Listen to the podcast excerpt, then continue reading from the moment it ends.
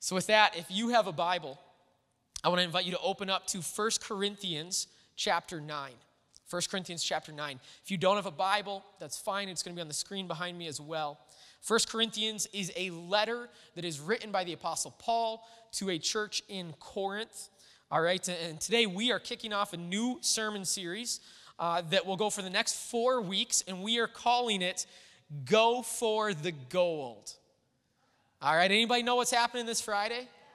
Yeah, kickoff of Olympics, all right, the opening ceremonies. Now, here's the thing. Technically, Go for Gold is trademarked and copyrighted, and we couldn't. That was our first thing. Let's call it Go for Gold, and then we look it up, and it's like, no, you can't call it that. So then I had the genius idea of, I said, what if we called it Gopher Gold? Like just the little rodent, and it's just called Gopher Gold. And that didn't fly. As you can tell, I was outvoted. So I don't know how legal this throwing the word "the" in there is, but you know what? We know what's going on here. The Olympics ceremony is coming. We're excited about that. I love the Olympics. I don't know if you do or not. And so during the Olympics here, we're just going to do a fun series that kind of follows along a little bit with some of the things that we think can line up with Olympics. But I think it's also going to be challenging.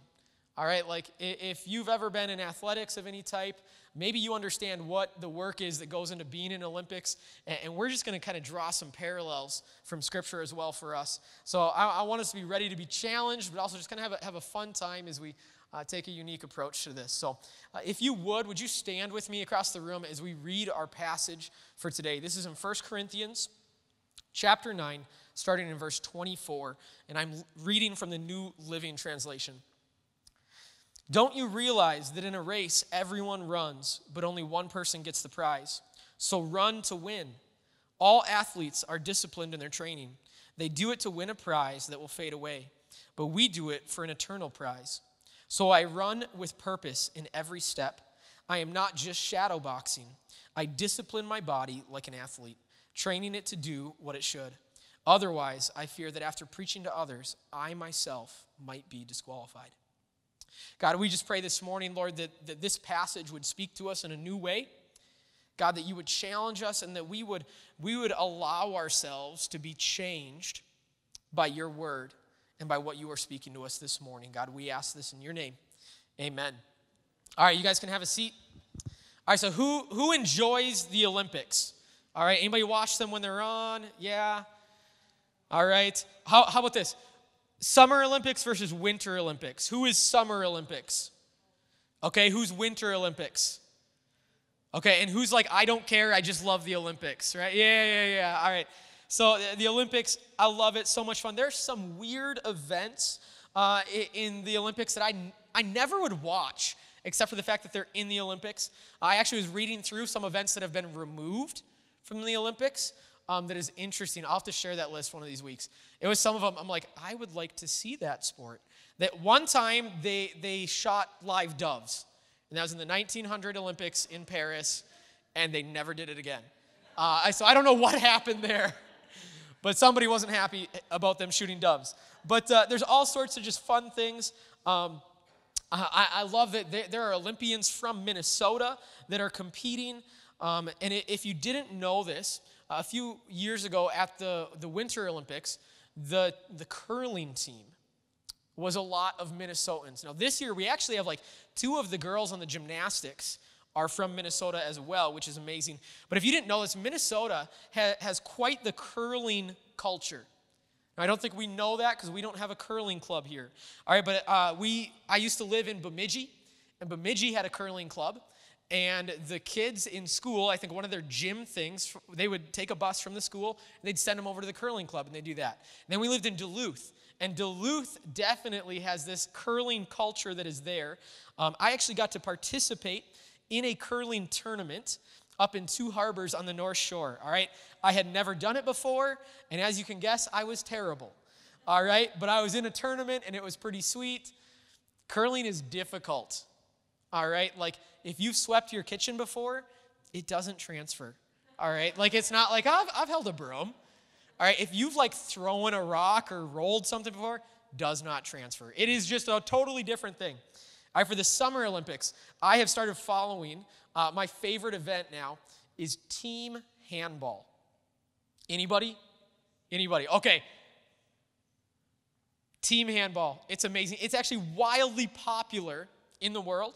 I would encourage you this summer, if you're going to watch Olympics, look it up. I played it in gym. Like, you basically throw a ball, and you have to be outside the three-point arc, and it gets intense and a little brutal and a little bloody sometimes. But it's amazing, and I love the Olympics. I love the idea of all these countries coming together and competing. There's always heartwarming stories that come out of the Olympics every time. When I watch, everything inside of me just wishes I could be there, like cheering them on, or maybe even be an Olympian, all right? But there is so much work that goes into it. It is crazy. This week I was watching Hercules with my kids, all right? And I love this. In Hercules, there's this moment, this Disney movie, where he's this scrawny little guy, right? And he wants to be this superhero. So he starts training, and in the length of a 3-minute song, he goes from this scrawny little guy to just rippling muscles, this amazing hero that's ready to take on the world, right? Have we ever seen this in a movie before? Like, think like Rocky. Like, you have that training montage where they're like out of shape, or they're over the hill, or something big is coming and they're not ready. And all it takes is a good classic rock song and a little bit of exercise, and pretty soon they can take on the world, right? How many of you guys wish getting in shape was that easy? I'm just gonna turn on Eye of the Tiger, Final Countdown, and by the end of this song, I'm gonna be ripped, right? Like, I'm ready to go. And there's just this idea, like, there is so much work that goes into these things. It's crazy. All right? It's not like that. It's kind of like, you know, we would love to do all these things in our house. My wife especially would love for all these things to happen, all these updates. But it doesn't happen in a 45-minute of Joanna and Chip Gaines just doing everything. Right? Like, there'll be times, can we do this? Yes, but it will take longer than 45 minutes, okay? We just need to have this understanding. The house will be ripped apart for 3 months if we're lucky. All right, like, things take longer than what we sometimes think. There's so much work that goes into getting things done, so much work that goes into being an Olympian and an athlete. All right, and this idea of what it takes to be a devoted top-tier athlete isn't new. Athletes have been around a long time. The Olympics or something similar started about 3,000 years ago. All right, isn't that crazy? The first official recording of it is back in 776 BC. 776 BC. And some form of games continued all the way up from that time until 393 AD, when one of the emperors actually put a stop to it. All right, and then that lasted about 1,500 years without anything. And then in 1896, what we know as the modern Olympics started up, 1896. All right, and it has been running since then. So during the time that Jesus was around, during the time of the first churches and the letters in the Bible being written, there were Olympics going on. Like, this is something that they understood. And our passage today is written to a church in the city of Corinth, and Corinth actually held its own games called the Isthmian Games, and it was held the year before and the year after the Olympics. The historic Olympics did every 4 years, but then there was like off games that were happening, smaller ones in other areas. And the city of Corinth had their own. So when we are reading this letter to the Corinthians, they understand what's happening here. So this letter that Paul writes, and we read from, was written to a church that he started. He planted a church in the city of Corinth. He stayed there about a year and a half, and then he moved on. Well, Paul begins to get reports from this church that things are not going well. All right, he was there a year and a half. He tried to disciple and train people the best he could, but then things are not going well. So he writes some letters back and forth with the church, trying to teach, correct, rebuke, encourage how they should be living.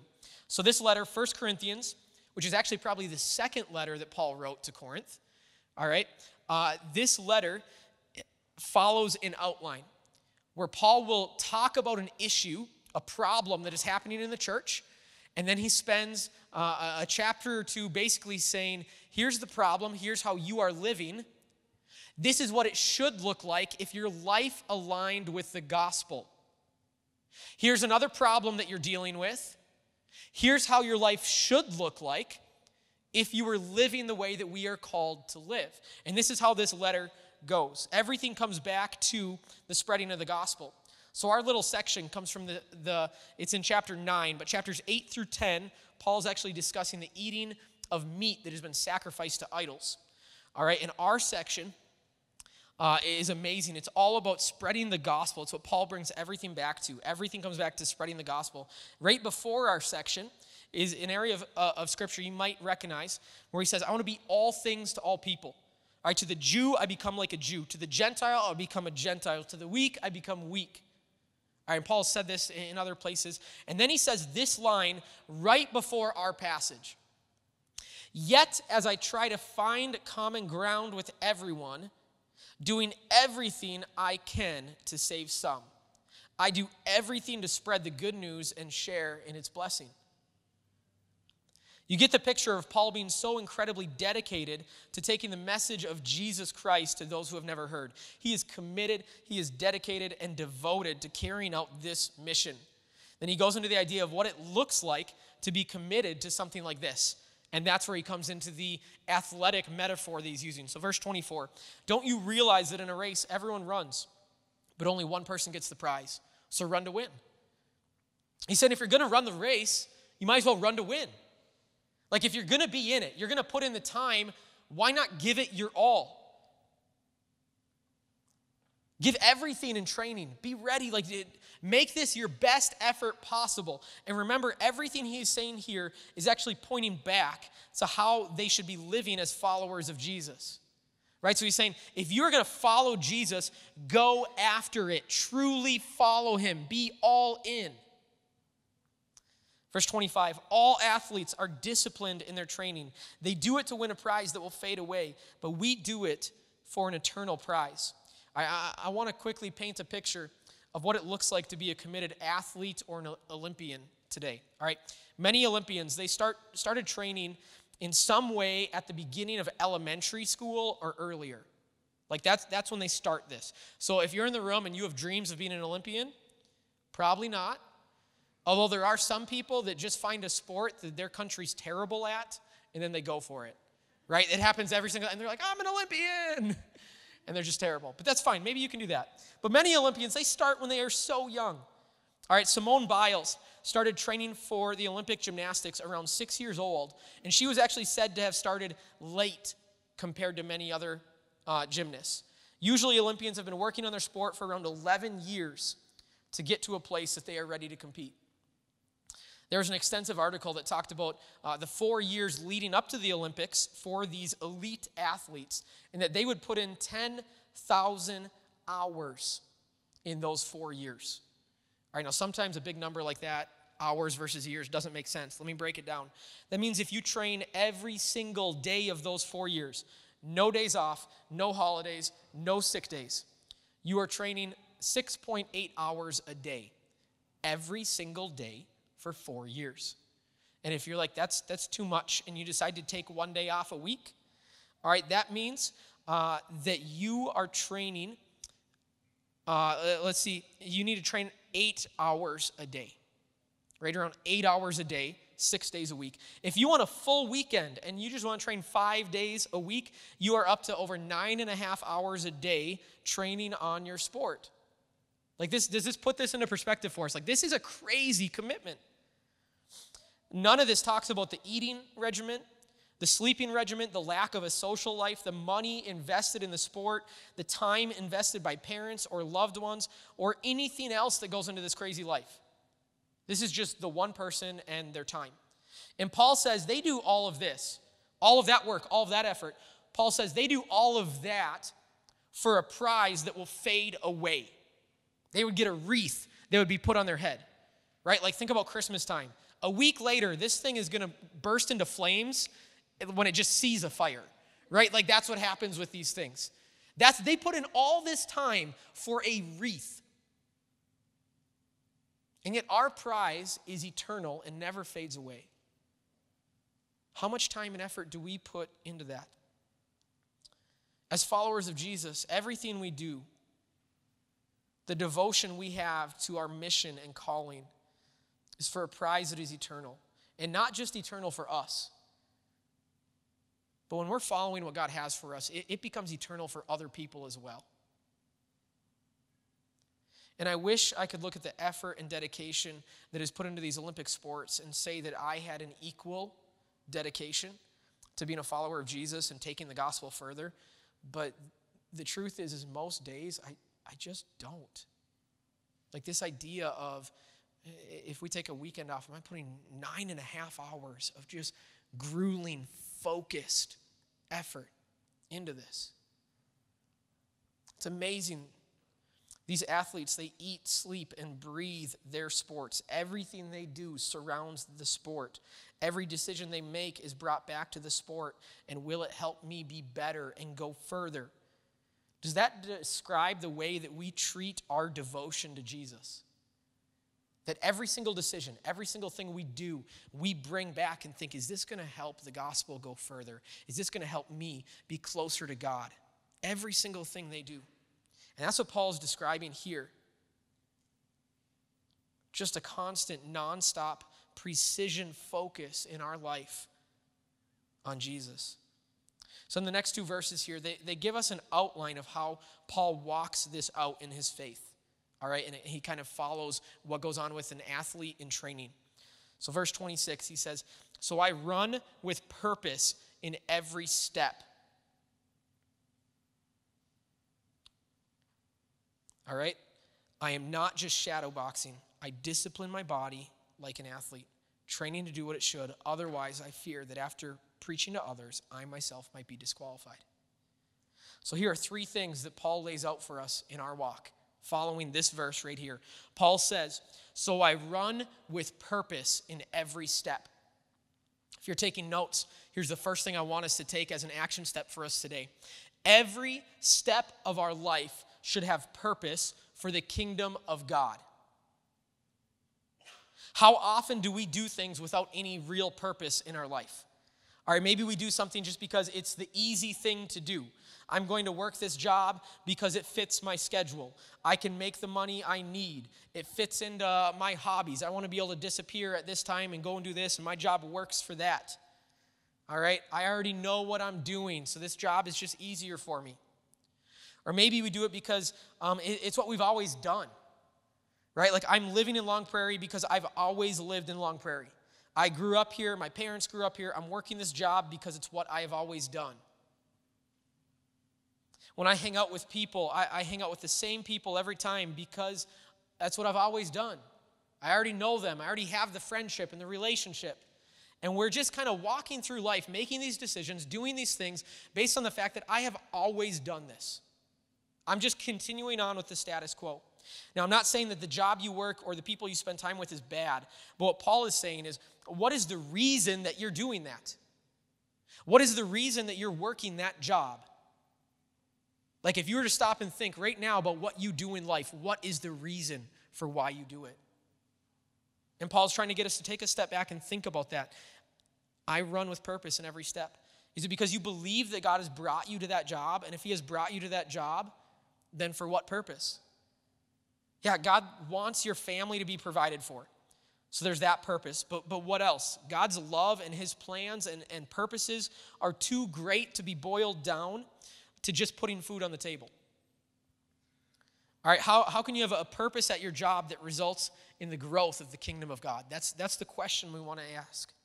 The time you spend with other people, when you invite people over, when you hang out on the weekends with friends or family, what can you do to be advancing the kingdom of God?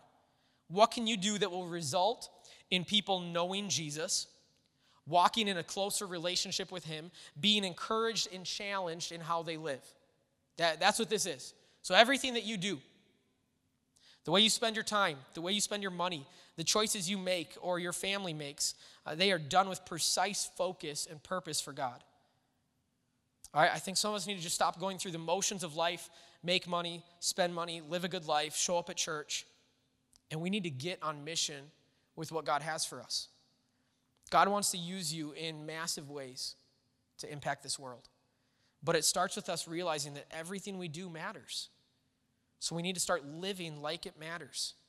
And we need to start doing things with a purpose that is greater than us and greater than our family and greater than just some little happiness in our lives. Paul says this then, I am not just shadow boxing. All right, so this isn't really a term we use much. Shadow boxing is when a boxer sort of jumps around the ring and throwing punches in the air, but there isn't anyone else that they're boxing against. All right, like you've seen a video probably where they're up there and they're, I don't know if they make those noises, but there's always that same like, someone just standing behind them with like something that makes sound effects. But they're up there and they're like doing this shadow boxing. They're jumping around, right? Like, do we know what we're talking about here? That's shadow boxing. They are practicing their form. They are thinking through the motions. They are building the muscle memory, and they're working on footwork. Like, all of it has a purpose, and this is good, but it isn't boxing. It's practicing. It isn't the real thing. No one wakes up and they're like, I'm going to be the best shadow boxer in the world. Right? Like, that's not the ending spot. There's something further than that. This is the equivalent of constantly talking about things. I'm going to read my Bible, and I'm going to talk with other people about how to accurately live it out. I'm going to talk about what it would look like to tell somebody about Jesus. Right? I'm going to have a Bible study and talk about how to be a good steward of money. We're going to have a life group and talk about sharing our faith. But then it never actually transfers into action. All right? At some point, you have to stop talking and thinking, and you have to do it. So our second point is this. Paul says, I'm not just shadow boxing. We can't just talk about the hypotheticals of Christianity. We need to live it out daily. And this is a spot that I think we fall into far too often, myself included. We talk about it, and we can talk about it all day long. And this is what it looks like to be a good Christian. And we can post about it on social media. I'm reading my Bible today. Listen to this awesome song. But then, are we actually taking a step and walking that out? Or are we just standing there, pretending, practicing, not doing anything? Like, that should never be our goal. I'm going to be the best Christian, hypothetically. Right? Like, that's what I want to be. That's my goal in life. The best hypothetical Christian there is. When people look at me, they're like, they must be a good Christian. But I'm not going to walk this out. Having great potential does not matter if that potential never becomes a reality. All right, it's like an athlete getting drafted, and you have all these high hopes, and then all of a sudden they just can't make it work. They were high in the draft, and pretty soon, a year later, they're traded. Then they're on this team, then they're sitting on the bench, and then all of a sudden everyone's like, oh, whatever happened to so-and-so? Like, it's just this idea, in theory they were great, on paper they were great, but did they live it out? We have to be able to take what we learn, take what God is speaking to us, and put it into action in our lives. All right? Shadow boxing is great and a necessary training, but it isn't boxing. It's pretending. And if we aren't careful, we can come to a church every weekend, we can serve on a team, we can be in a life group, but at the end of the day, it's all a pretend version of Christianity if we aren't living it out and doing something with it. What did your Christian faith look like last week? Think about this past week. What did you do in your life that if you weren't a Christian, you wouldn't have done? Like, you did it specifically because I'm a Christian, I love Jesus, and I want other people to know about Jesus, so I am doing this. That's what practical Christianity looks like when we live it out. Last thing Paul says is this. I discipline my body like an athlete, training it to do what it should. I discipline my body. If you want to live with purpose, if you want to actually get into a fight and not just theory, you have to be ready. Olympians do so much work on themselves, their body, their muscles, their breathing ability, their diet, what they eat, their sleeping schedule, all so that they can be ready to compete. For them, it means when they want to go out late with friends, they stay home and sleep instead, because there's a bigger purpose in their life. When they want to give up, they keep going. When they want to sleep in a little more, they get up. They choose the best path for them, even when it's the harder path. They aren't like the rest of the world around them, and because of that, they can do things that the rest of the world around them cannot do. So here's our third point. Being a disciple takes discipline. If you want to be a disciple of Jesus, if you want to follow him, it takes discipline in your life. If you want to follow Jesus, you have to count the cost, and then you pay the cost. You take up your cross daily and you follow him. You deny yourself things that your flesh wants, but you know aren't good for you. You schedule your calendar a different way than the rest of the world. The rest of the world wants to take their whole weekend to themselves. As a follower of Christ, you know what? I need to be around other believers. Other believers need me around them. I need to grow. I need to be challenged. I need to spend time focusing on God. Other people want to spend their money on themselves. We deny ourselves certain selfish things so that we can have other people hear the name of Jesus and call on it and be saved. It isn't easy, but it's what we're called to do. It's what we've signed on for as a follower of Jesus. Count the cost of following Jesus. Carrie, you can come up. So what areas of your Christian life do you need to be more disciplined in? Like when you think about your walk with Christ, what areas are you lacking discipline? What areas do you need to deny yourself and follow Jesus more? What areas do you need to put more time in because you need more training in how to live like Jesus? Olympic athletes often devote their life to a specific sport, and at best, they get a gold medal that hangs in a box. Maybe they're able to make some money in doing this. But for the most part, Olympians, that's not their living.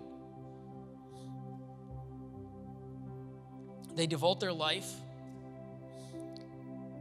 to this sport, and the majority of the Olympians that will partake over the next 4 weeks will come home empty-handed. Like at best, it's a gold medal that sits in a box, and yet they have this type of dedication. For 90% of them, or whatever it would be, they're going to come home with nothing.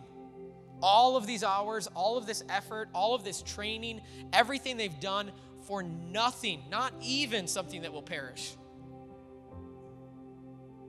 How much more should we be willing to devote our lives to our race that has eternal outcomes, the race that we are meant to run, not just for us, but for those around us as well? People on the other side of the world that we might never meet them in this life. And yet their eternity can be changed by what we are doing right now. I want to be dedicated, committed, and devoted to something bigger than myself. And I want that for my kids too. I want that for my family as well. I want my kids to know that there is so much more than just their happiness and what they want to do in life. All right, it is too easy nowadays to make family an idol. And I would say that sometimes in the church is one of the worst places that we do that. Like we have this idea and we need to lead our family, we need to provide for our family, we need to raise our children up, all these things. And that's amazing, but very quickly we can branch into an area where our family and what we think should be for our family becomes the ultimate goal. Like we have this idea of, I want them to have a better life than I had. Okay, that's great, but what's your definition of better? Right? Is that a monetary definition? Or is that a spiritual definition? That I want them to have a better life. Because when we say better, it's almost always by the world's standards. I want my kids to devote their lives to what God is calling them to do. And I want to lead the way, and I want to do it first in my life. So where do you fall? Where do you fall in this? Can we just stand across this room as we kind of close this out? I want us to think through this a little bit.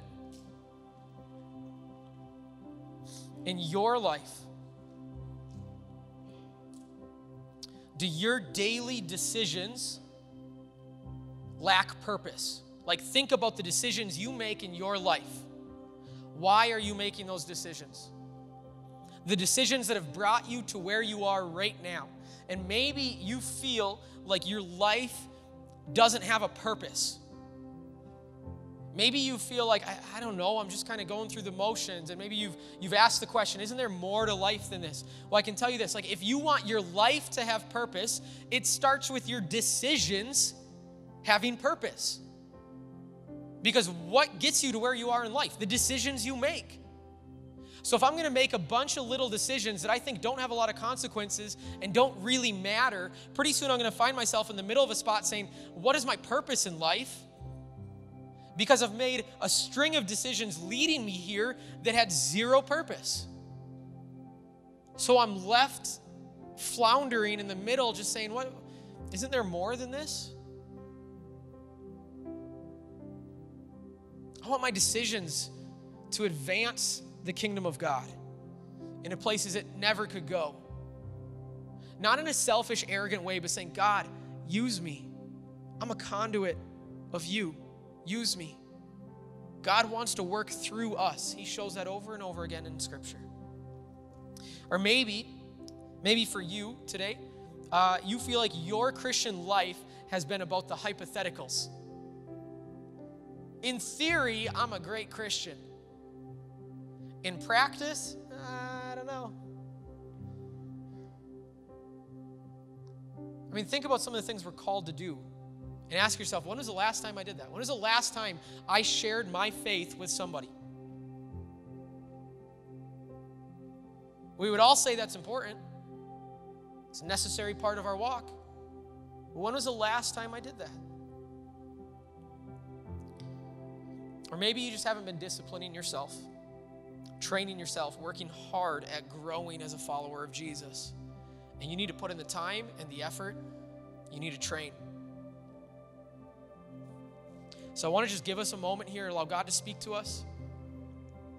Then we'll pray and we'll close this out. But let's take a moment right now. Maybe one of those three areas specifically was resonating with you.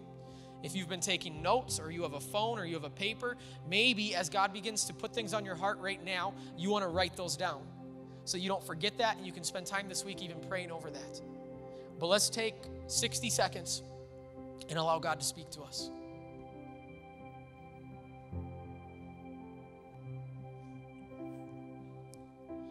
God, I pray as we spend time listening right now, Lord, that if we're in the room and we feel like we've never heard you speak to us before, God, that you would speak to us in a way that we would know is your voice. God, if we heard something this morning and we aren't sure if it was you, if it was ourselves or what it was, God, I pray that we would take a step of faith in the direction of what that was saying. And Lord, that we'd test that. God, we know you want to guide us. We know you want to direct us. But sometimes we sit here as a car in park, and you're saying, just start rolling. Just start moving. I'm going to guide you.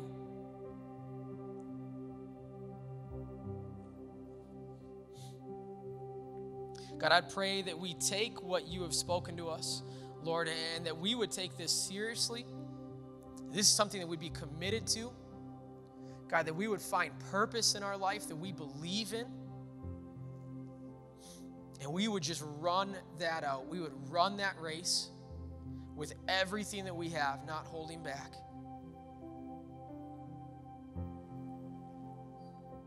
Last thing I want to do as we close is this. If you're here this morning and you've never had an opportunity to give your life to Jesus and say, you know what, I want to be all in. I want to be in this race. I feel like I'm just completely somewhere else. I've never been part of this. If that's you, I want to give you an opportunity to respond and just make a decision this morning that matters, a decision that will impact the rest of your life if you allow it, if you mean it. And I want to give you a chance right now to do that. So if that's you this morning and you're here and you're saying, I want to live for Jesus. I want to do this. I want to live it out. I want to be moving closer to God. If that's you, would you just slip your hand up this morning? Yep.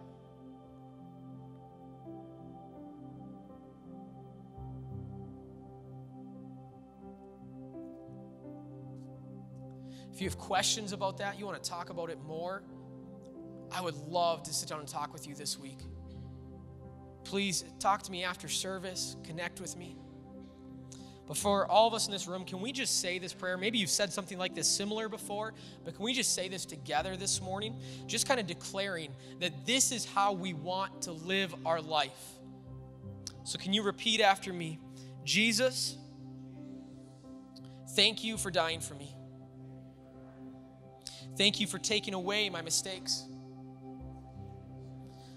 I want to run after you with everything that I have and never turn back. Amen. Can we celebrate that for those that made that decision this morning? It's one of the best decisions we can make. I want to do this. I want to just close us in prayer and dismiss, and we'll be out of here. So can you just join me? God, I pray that this week would be the start of something new in every single one of us. God, that we would begin to live with purpose, make decisions with purpose. God, that we would move from just the hypothetical realm to actually living this out and putting action to it. God, and that we would put in the time and the effort to just train and to grow and to be closer to you so that we can be used by you. Jesus, we ask this in your name. Amen.